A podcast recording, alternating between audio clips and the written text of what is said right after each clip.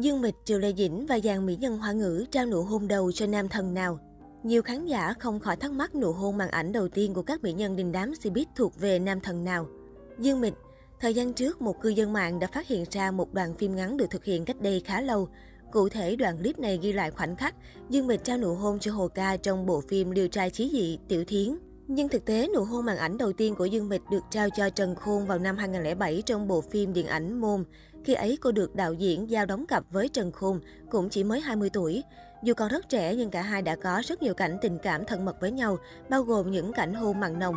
Mỗi khi nhắc lại chuyện này, fan Dương Mịch đều tỏ ý ganh tị với nam diễn viên vì cướp mất nụ hôn đầu của thần tượng. Thời điểm đó, ngôi sao tam sinh tam thế thập lý đào hoa cũng chia sẻ đây là nụ hôn rất ngọt ngào khó quên trong sự nghiệp diễn xuất của cô. Triệu Lệ Dĩnh rất nhiều netizen ngỡ ngàng đến mật ngửa vì nụ hôn màn ảnh đầu tiên của Triệu Lệ Dĩnh không dành cho Phùng Thiệu Phong, Lưu Khải Uy hay Trương Hằng mà là nam diễn viên Cao Tử Kỳ. Theo thông tin được đăng tải trên các trang báo Hoa ngữ, Triệu Lệ Dĩnh được chú ý khi vào vai nhân vật tình nhi cách cách trong Tân Hoàng Châu Cách Cách. Trước khi Triệu Lệ Dĩnh trở nên nổi tiếng, nam diễn viên Cao Tử Kỳ đã có cơ hội hợp tác với nữ minh tinh trong bộ phim truyền hình Tân Hoàng Châu Cách Cách. Vào vai tình nhân nên cô cũng mất luôn nụ hôn đầu cho đồng nghiệp của mình.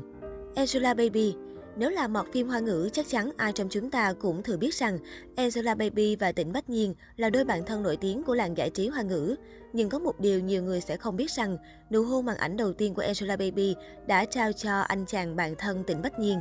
Lưu Diệt Phi Mặc dù đóng rất nhiều phim, trải qua rất nhiều nụ hôn với các bạn diễn nam, nhưng đây mới là lần đầu tiên nàng Vương Ngữ Yên xinh đẹp có màn khóa môi trên màn ảnh. Trước đây, Lưu Diệt Phi có nụ hôn màn ảnh đầu tiên với Mỹ Nam Vương Lực Hoành trong bộ phim Thông cáo tình yêu. Phim kể về mối tình lãng mạn của Đỗ Minh Hán, Vương Lực Hoành yêu say đắm cô nữ sinh Tống Hiểu Thành, Lưu Diệt Phi.